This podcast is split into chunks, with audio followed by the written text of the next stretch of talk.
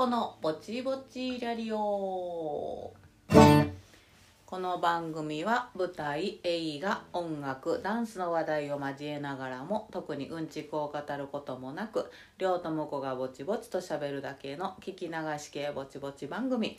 ラジオに憧れるリャリオです。第106回。はい第106回2022年10月第5週目の放送です。はい。えー、お察しの通り朝です。えっとですね。そう。今私はきっと舞台本番真っ最中のはずでございますよ、えー、安倍工房作、えー、友達。のね、えー、絶賛公演中のはずでございますえっ、とこの水曜日からね初日の幕が開きまして、えー、あと今日土曜日でしょ？配信土曜日でしょ？で土曜日の今日とあと明日のお昼を、えー、やったら終わってしまうとということですね。えー、ということでこれを撮っているのはまだ月曜日なんですね。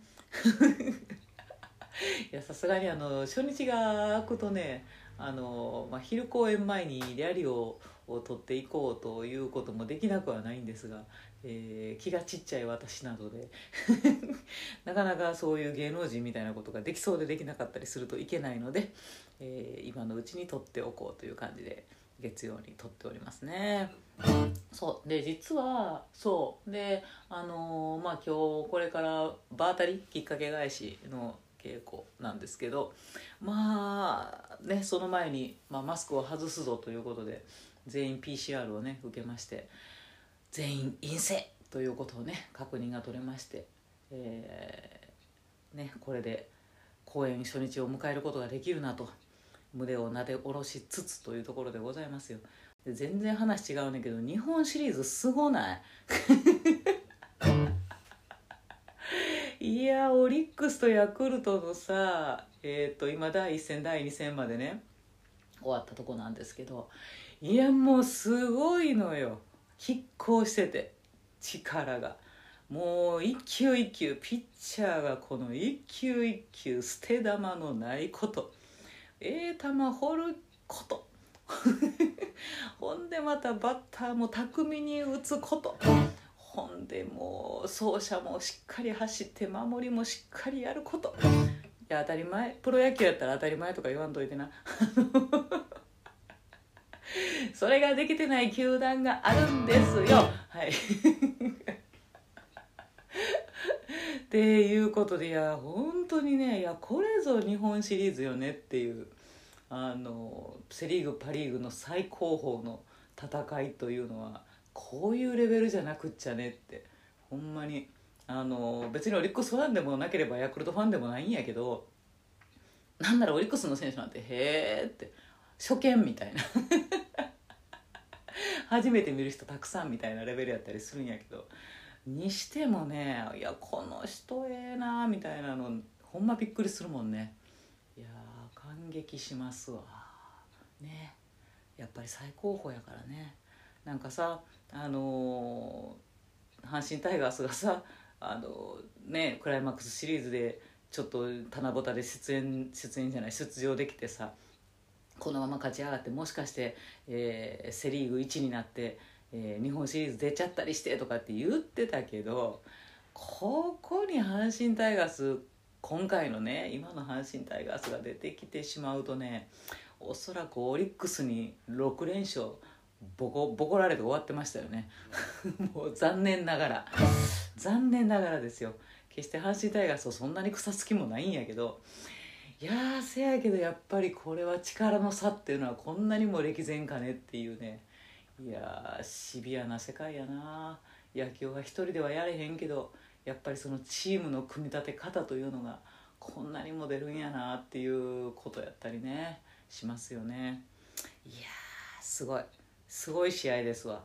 いや今まだまだ勝負決まってへんのちゃうかな。ものすごい拮抗してほんまにあのどっちが先に6勝っていうのを最後まで、えー、続くような気がするのでぜひ今からでも一生一戦も見てへんわっていう人をぜひともちょっとね1個ぐらい見てみてください。いやー本当にいいプレーの数々が手に汗握るプレーの数々が見れますのでね。いやー素晴らしいですね。はい。ねまあタイガースもえー、ね辛いけど今は大変やからねまたこれから頑張って来年はそんなすごい日尻に行こうな。はい。えー、ということで今週のトークテーマ。岩と向くのブチバチラリオでは毎週一つテーマを決めて喋ることにしております。テーマの頭文字あ行から和行の50音順で両友子が喋ってみたいワードを選んで進める方式。今週はな行なにぬねのの中から。懐かしい。はい懐かしい人に出てきてもらいました。ちょっと全然うまくいかへんかった。っていうかこの人の真似を本気でやると声が減るから今怖くてできひんねんけど。あのお天気予報で一世を風靡した福井さんっておじいちゃんを覚えてますかね？平成生まれはもちろん知らないと思うんですけど私が小学生ぐらいの時だったと思うんやけどな。中学生ぐらいかな？忘れたけど、えー、福井さんというどこの曲やったかも忘れましたけどお天気予報のね「大丈夫?」っていうおじいちゃんがある日突然出てきて梅雨前線梅雨前線もちゃんと言えないわけですよ梅雨前線がって。多分 YouTube とか探したら上がってるんちゃうかなお天気の福井さん。すごい話題になってね全員真似してましたね友達とかね。梅雨前線が言ってました、えー本気でそういう喋り方をする、えーおじいちゃんの天気の福井さん。おじいちゃんっていうほどの年でもなかったんかもしれんよな。懐かしいな。天気予報が伝わらないっていうね。はいね。えー、懐かしいですね。まあ懐かしいものはたくさんあるんですがあのー今回のね友達その芝居もあの時代設定というかその安部公房が書いた時代というのかな？が1970年代ぐらいを描いてるのかなっていう設定なんですよ。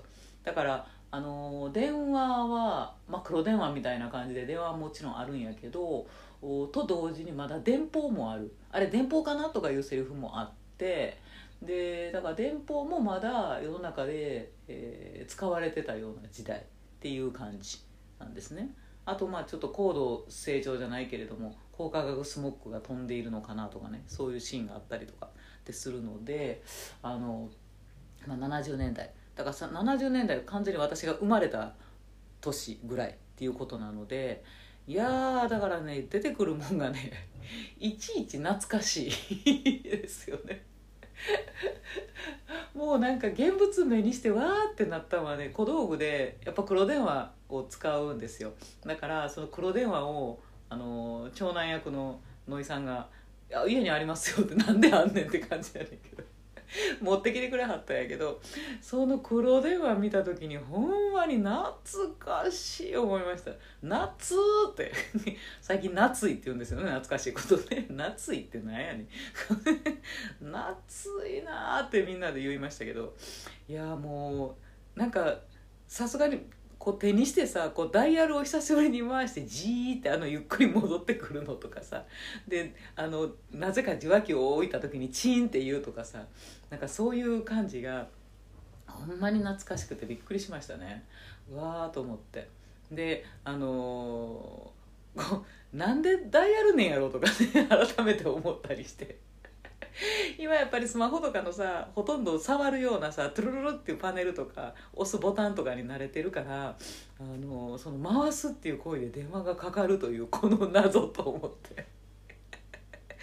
この全部回し終わるのにえらい時間食う。この時間は何なんやろみたいなね。だから遠い子いましたよね。あの9とかさ0とかがさ番号に入ってる子の家にかけるのにはえらい時間かかるみたいな。すぐ123ぐらいのこうな連続してる子やったらチッチッチッってすぐかかんねんけど。いやめっちゃおかしいと思って。なんでこんなんやったんやろうと思いましたよね。ほんでねあのあの黒電話はさもちろんさ保留もできひんわけじゃないですか。だから保留できひんからみんな大体受話器口で押さえてあのもうお母さんうるさいとかさすごい言ってて完全に相手にも聞こえてるんですけどみたいな。っていうあの、ね、口の方を塞ぐっていう仕草が懐かしい。で口の方を塞いで小声で言ってるつもりがさ耳の方を塞いでてさ全然内緒話も相手に聞こえてるとかさ「あ間違うた」みたいな。ミュート違うたみたいな。あったりしてね。めっちゃおかしかったですよね。あとあの保留ができひんけどあの「ちょっと待ってね」って言ってあの相手を待たせる時に保留音はさ流せへんけどその隣にオルゴールみたいな受話器の置く形したオルゴールみたいなのがあの売られてて。でそれをカチャンってそのオルゴールの上に電話の、ね、受話器を置くんですよね。そしたらオルゴールがティロリロリロリロって流れてでもあのそのオルゴールの音とともに生活音も全然ダダ漏れやから 聞こえてるんやけど。ただのあの生活音と合奏になるだけなんやけどなんかそのオルゴール聴かせるっていうのもめっちゃ流行ってて。でうちんちはちなみにあの阪神タイガースの 六甲おろしの 受話器オルゴール。がだからあれちゃんとオルゴールやから巻かなあかんのですよ。巻いとかんとあの「ティーンティロンリンラン」とかで終わってしまうから。ちゃんと1個の電話終わったらちゃんと巻いといてまた次のねお電話がかかってきたら保留の時には頭から聞いていただかないと。オロコおろしをちゃんとフルコーラス聞いていただかないとっていう感じになるんですけど。めっちゃ夏いな。あのオルゴール今欲しいな。でも受話器置かへんから使い道がないっちゃないんやけど。いやめっちゃあれは我が家の自慢やったよね。あの六甲おろしが流れるオルゴール。ほんでなぜかさうちはつけてへんかったんやけどなぜかみんなつけたがったあの電話機カバーも謎やったよね。なんでカバー？何カバーなみたいな。で本体とあと受話器の持つところにもこうキルティングとかのようわからんカバーがかかっててさ結局受話器滑って回ったりするからさあのカバーほんまに邪魔やったんやけど。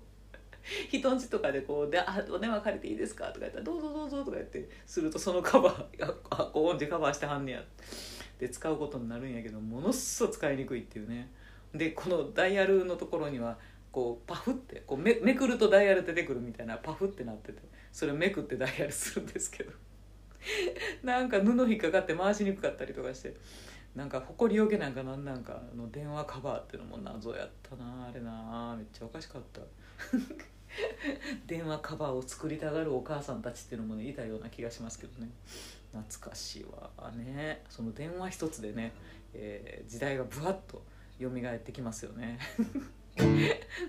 そうほんで他にもあのその友達の小道具で、えー、懐中電灯がね出てくるんですけどで懐中電灯もさあの今の感じとやっぱり LED ライトとかじゃなくこうつけたら中に豆球のアンバーがアンバーのさ色の豆球がさパッと光るようなさやつ。で、えー、なるべくその時代のもので、あのー、持ってると面白いねって話になって。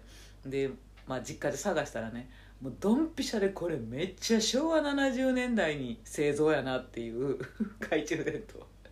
私が小学生の時にキャンプで持って行ったりしたのであろうあのひらがなで「亮智子」って名前が書いてある油性ペンね夏みたいな。あの後ろがさあのお尻のところがカチャってこう出てこうぶら下げる金具が横から出てくるみたいなさやつで。めっちゃ夏いなこの懐中電灯と思って。実家でいろいろ探したらそれが出てきて他にもいっぱい出てきて。であの劇中で今回ちょっとした合奏みたいなのを家族みんながやるんですけどで私はギターを弾いとるんですが他の人もねあのタンバリン叩いてたり太鼓叩いてたりマラカス振ってたりするわけなんですけどそのタンバリンもさないかなと思ったら実家にやっぱり置いてあってうちんちやたら楽器お父さんがこう捨てずに楽器は置いとくタイプやから木琴とか何でもあるんですけど。でタンバリンがあってさタンバリンも夏いな。皮は完全にもう死んでるんやけど。でもなんかそのフォルムっていうのその白い皮に赤のさあのしましまみたいな。でなぜかリボンがついて すっごい色あせたリボンがついてて。っていうそのフォルムがタンバリンナッツみたいな。でね、うん、それをあの実家から持ってきて今回使いますけどね。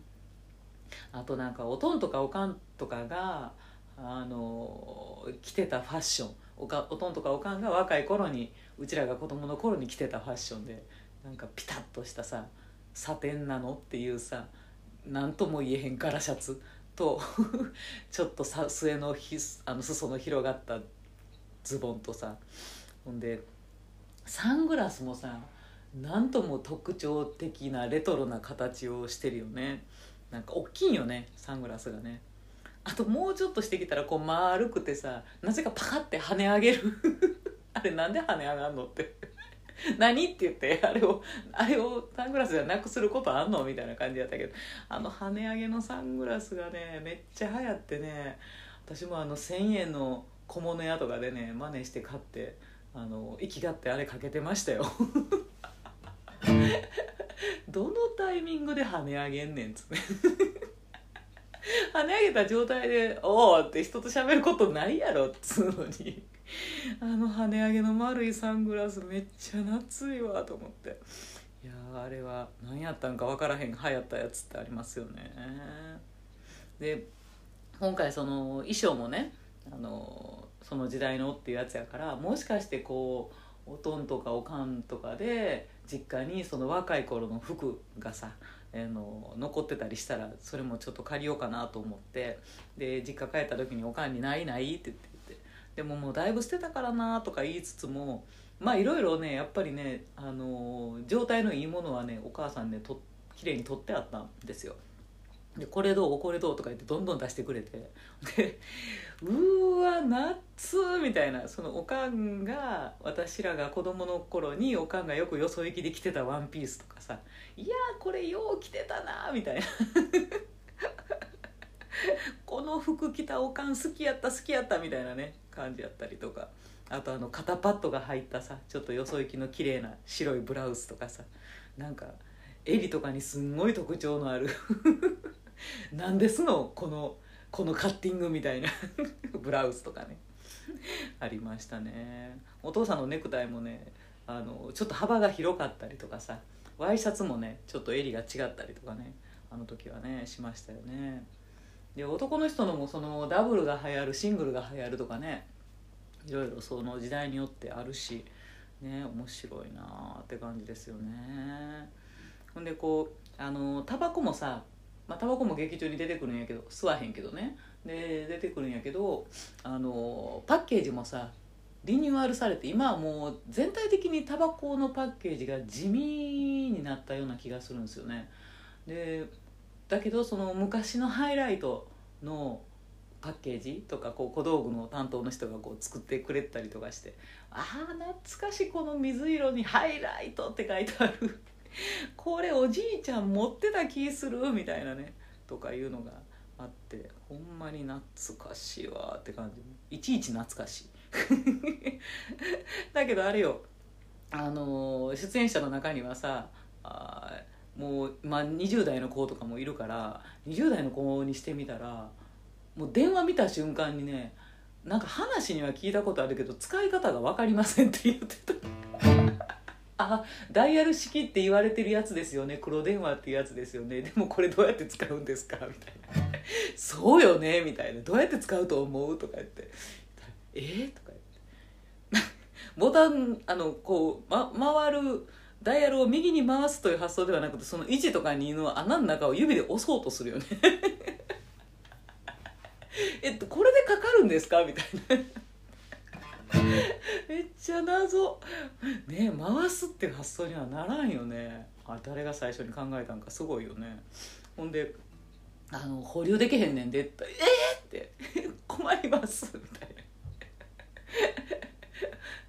で切る時はこのあの上にある日本の白いやつを踏むと切れるんやで。みたいな「えー!」みたいな。分からんよね。すごいわ。えすごいこれかけるのに時間かかりますよねと面白いみたいな面白いだろう？みたいな。ね。分からんことだらけやな。面白いよね。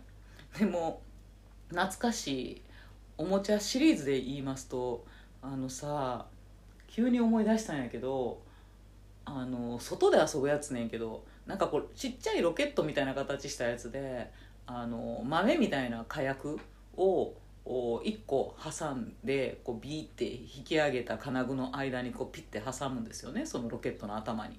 でその火薬を挟んででただただそのロケットみたいなちっちゃいやつをパーンって上に投げて地面に落ちた時にその火薬がパーンっていうっていうだけなんですよ。あれ名前も知らんけど。パーンっていうやつ。あれめっちゃ流行ったんすよね。なんかもうあの駄菓子屋とかに売ってるわけなんですけどあのプラスチックでできてて緑とかねオレンジとかの色してて。でその火薬も別売りでさなんか何連かでこうちぎって使うようにあの豆みたいなのがちっちゃくこうあの連なって売ってるんですけどそれを1個ちぎってあの挟んでパーンってやるっていうだけの あれ何何がおもろいねんと思うねんけどみんな持ってて投げちゃうパーン投げちゃうパーンってしてて。でもねええ時代ですよね。あんなにパーンパーンってして遊んでても誰もうるさいって言われた記憶がないからまあ空き地も運動場もたくさんあって周りにそんなにすごい近いところに住宅が密集してたりしなかったってことなんでしょうかね。まあでもなんかそんなことでうるさいって言われた試しもなかったしさすがにさ人ん家の窓ガラス割るとかねそういうことをしたら大ごとよ。だけどそういうちょっとした火薬のパンぐらいな子供がはしゃぎ回る声ぐらいでうるさいとかって言われたことはまずなかったもんね。ええ時代やんね。そうほんでせやなあと野外でようやってたんはあのなんや今やったらチョークなのか地面に直接書くんか分からへんけどケンケンパーみたいなのあるやんか。でなんかそのケンケンパー地面にあの線を引いてあのケンケンパーってして戻ってきてなんとかみたいな。で今度石投げて石そこを飛ばさなあかんとかなんかいろいろやってたんですけどなんかその地面セメントのところに書く今ならアスファルトのところに書くのがなんかチョークじゃなくてなんやろな石灰みたいな。ここれ今度の雨降るまで残るけどみたいな。すごい。なんか硬いね。なんか氷砂糖みたいな平べったい氷砂糖みたいな見た目のあれで書いてたんですけどね。あれ何やったんやろな。そう懐かしいなあれもな。ケンケンパンめっちゃやりましたね。ほんであのめんこべったんって関西では言うんですけどべったんやんな関西な。なんでやねんのべったんって。まああの関東でいうところのめんこですよね。めんこもめっちゃやりましたね。あれはなんかまぐれでめくれるとしか思えへんねんけどでもやっぱり実力のある人はいてさ ほんまにこうピタッて地面にくっついてるように見えるところからでも欲しい面こうパーンって綺麗にひっくり返して奪っていく人がやっぱりいましてね。あの名人っていうのはねどの世界にもいるんですよ。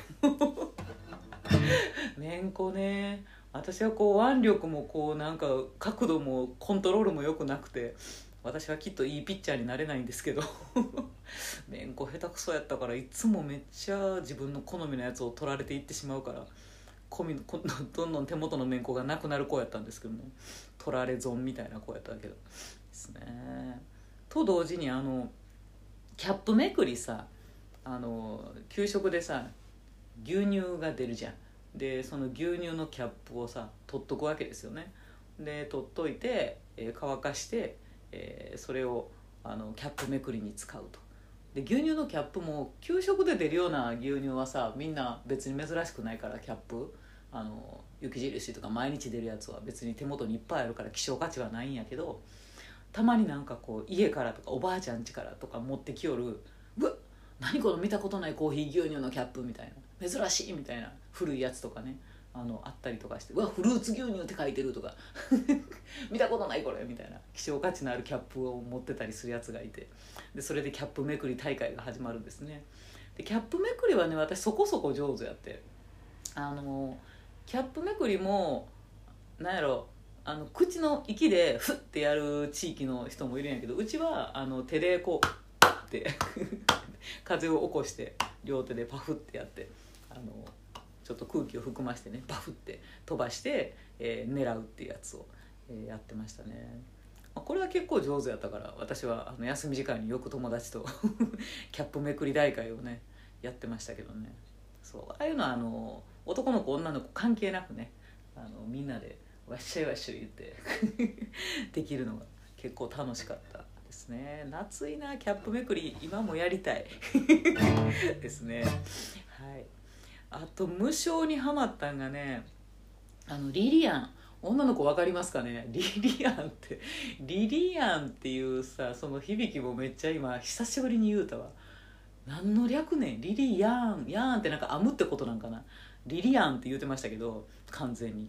あのー文房具屋さんとかおもちゃ売り場とかに売ってたんやけどなんか細いさこう筒状のやつにあの釘みたいなんが10個ぐらいちっちゃく売ってあってでそこにこうリリアンを紐をねピヨーって通して要は編み物なわけですよね。でそれを真ん中に向かって1個ずつこう釘をくぐらしていって下に真ん中に落としていってあの細いあの編み物というか細いルーズソックスのようなものが 細すぎて指も入らんないけどルーズソックスのようなものが延々と出来上がっていくっていうただそれだけのやつなんやけど。でリリアンめっちゃ好きでもう手痛なるぐらい子供の時ずっとリリアン編んでてであのかといってさあのリリアンってさ長く長く長く編んでいくどこで閉じたっていいんやけどどこで終わったっていいんやけどあのひたすら長く編んでたんですけど私は。長く編んだからってほんまにあれ使い道がないんですよね。なんか今みたいにこの編みぐるみとかみたいなさああいう可愛いものに発展できるんやったらええねんけどさリリアンはほんまただのリリアンリリアン仕上がっただけなんですよ。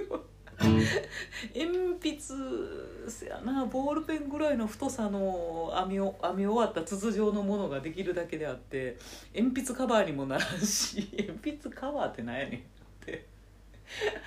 ほんま何の役にも立たへんから長くしたやつを なんか私縄跳びみたいにしてました 意味わからない女縄跳びかえや。軽い縄跳びみたいになってクールクールみたいに。ほんまあれどうしていいか分からへんかったな。長くせっかく丹精込めて編んだカラフルカラフルなリリアンちゃんたちの。なんかリボンにするにも可愛くないしさ頭に結ぶも可愛くないしさ。どないせ中年というあのリリアンの待つ 運命の末ね。あれは一体みんなどうしてたんでしょうか。ただただその編むという作業が楽しくて延々やってましたね。あとさあのあのアルミのお弁当箱めっちゃ懐かしくないですか？わかる？さすがにこれ昭和もなんか50年代以降の人は知らんかもしれんよね。アルミアルマイトなの？あのお弁当箱があの丸かったり四角かったりするやつがあってうちら子供用のはあの表にさその銀色のアルミの表にあの魔女子めぐちゃんの絵が描いてあったりさ鉄で28号の絵が描いてあったりとかってするわけですよ。であの今みたいにタッパーとかっていうのがそんなに発展してないので、えー、大体そのアルマイトのね、えお弁当箱に、えーおにぎりとかおかずとか入れて、えー持って行ってたわけなんですけどなんかねだからレンジっていうものがまだないんですよ。ないんですよ。だからレンジっていうものがまだないから温め直すという発想はないんですよね。でそのアルマイトがあのきっと菌が繁殖しにくいからあのなんやね、昔は笹でおにぎり包むとかというのに同じようにですね抗菌の作用があるそういうところにご飯を入れたりして持って行ってたんですよ。で保育園の時にねなんかうっすら覚えてるけどおかずはあのー保育園でなんかシチューとか、あのーカレーとかねなんか出るんですけどなんか週に1回ぐらいご飯はお家から持ってきてくださいみたいな日があってでその日はこのアルマイトのそのお弁当箱にご飯だけを入れて、えー保育園に持っていくんですよでも冬やったりするとそのご飯がさ冷たいでしょ？でだから一回ねそのご飯を朝持って行ったら、あのー回収しはるんですよ先生が。で全員のお弁当箱とアルマイトのお弁当箱を回収してなんかねどっかで湯煎で温めてきてくれんの？すごない？だからレンジでチンじゃないからさあの湯煎でそのアルマイトのお弁当をあのどっかお台所でね温めてきてくれてでそれがお昼になったらちょっとアルマイトの弁当の中のご飯がほっこりあったかくなった状態でねもう一回帰ってくるんです手元に。っていうすげえ話してるかもしれんな。知らんやろなみんなな。懐かしいアルマイトのお弁当箱。あまりにも懐かしかったから実家にまだあったからね1個こっちに持って帰ってきてます。夫と一緒に「うわ懐かしい」言うてたまに使ったりしてますけどね。ねえ。まあその他あれよ。あのねレコードプレーヤー最近ねまた出てきましたけどあとカセットも懐かしいよ。テレビはね皆さんご存知やと思うけどご存知じゃないかもしれんけど。家具調テレビのブラウン管やったからあのリモコンなんかないからね。あのチャンネル変えるのはテレビの近くにテレビ本体のところに行ってダイヤル式やからカチカチカチカチって回すんですよ。だからもうチャンネルもなんか6個ぐらいしかなかった気がする。であの今で言う地方テレビとかっていうのは U チャンネルっていうなん何でも映る 何でもじゃないけど U ちゃんっていうのがあって U っていうところがあの今で言うなんやろな。あの BS のようなことなんでしょうかね。というような地方局というのが U チャンネルやった感じがね記憶としてはありますけど。いやノーリモコンですから変えたかったらそこに行かなあかん。ですよ。でもあの家具調のテレビってなんかね可愛くて好きでしたけどね足がついてて。こうスピーカーが横に布が貼ってあってね。あれはあれでかっこええなって思ってました子供の頃。高級品よねだから。ですよ。でビデオも出たばっかりの時うち電化製品すごい好きなお家やったからお父さんがね。だからビデオも出始めの時にもうパッてあの買うって言って買って録画ができるなんてすごいやんけ言うて、えー買ってですね。その時二段重ね。あの VHS1 本通常の録画しかできひん感じのやつやけど、えー二段重ねですよ。でテープ1本しか入らへんねんで。だけど二段重ねの銀色のさビデオでさでビデオもリモコンがリモコンはあるんやけど有線。無線で赤外線飛ばすやつじゃなくてビデオからビーってラインがつながっててリモコンがあって早送りとかできるんやけど線があるけどね。早送りできるんやけど早送り押して待ってたらダメで早送りをずーっと押してないと早送りできないんですよ。だからもうかなり飛ばさなあかん時とかずーっと押してやなあかんくてお兄ちゃんもう押しといてみたいなってなったりね。してましたね。いや懐かしい。あとあのさもうちょっと後の話になるけどさあのゲームウォッチっていうのが世の中に出てその携帯ゲーム機の走りだよね。だからゲームボーイとかのまだまだあのご先祖様ですよ。でゲームウォッチめちゃめちゃ流行ってさあのパラシュートとオイルパニックドンキーコングみたいながその辺が一番最初のスターやったんやけど悪いけど今も私持ってるからな。実家で見つけてあまりの嬉しさに持ってきたからな。パラシュートとドンキーコングうちにありますよ。ちゃんとボタン電池入れたら今も動くからね。やりたい人は言うてください。あげませんけど貸しますんで。いやもうほんまだけどあのだけどそんなさ何面何面クリアみたいなんでそんな今の膨大なさ量のデータがあるわけがなくすぐにクリアしてしまうんですよ。じゃあけど延々それをやってたからね。ただパラシュートを拾うだけなんやけど。それを延々やってたからほんまに飽きんとこれずっとやってたなと思って「もうやめなさいよ目悪なるよ」って言われるまで何時間もやってたなと思ってさ。だから今でもめっちゃうまいもんその時の手が覚えてて。ドンキーコングの最後ピヨーンってここ飛ぶタイミングとか今も覚えててトゥルルピーみたいな。めっちゃおるねピポピポピポピポってあのチープなね 電子音が。めっちゃ懐かしいわ。ああ夏。という、えーまだまだ語り出すと止まらないのでこの辺にします。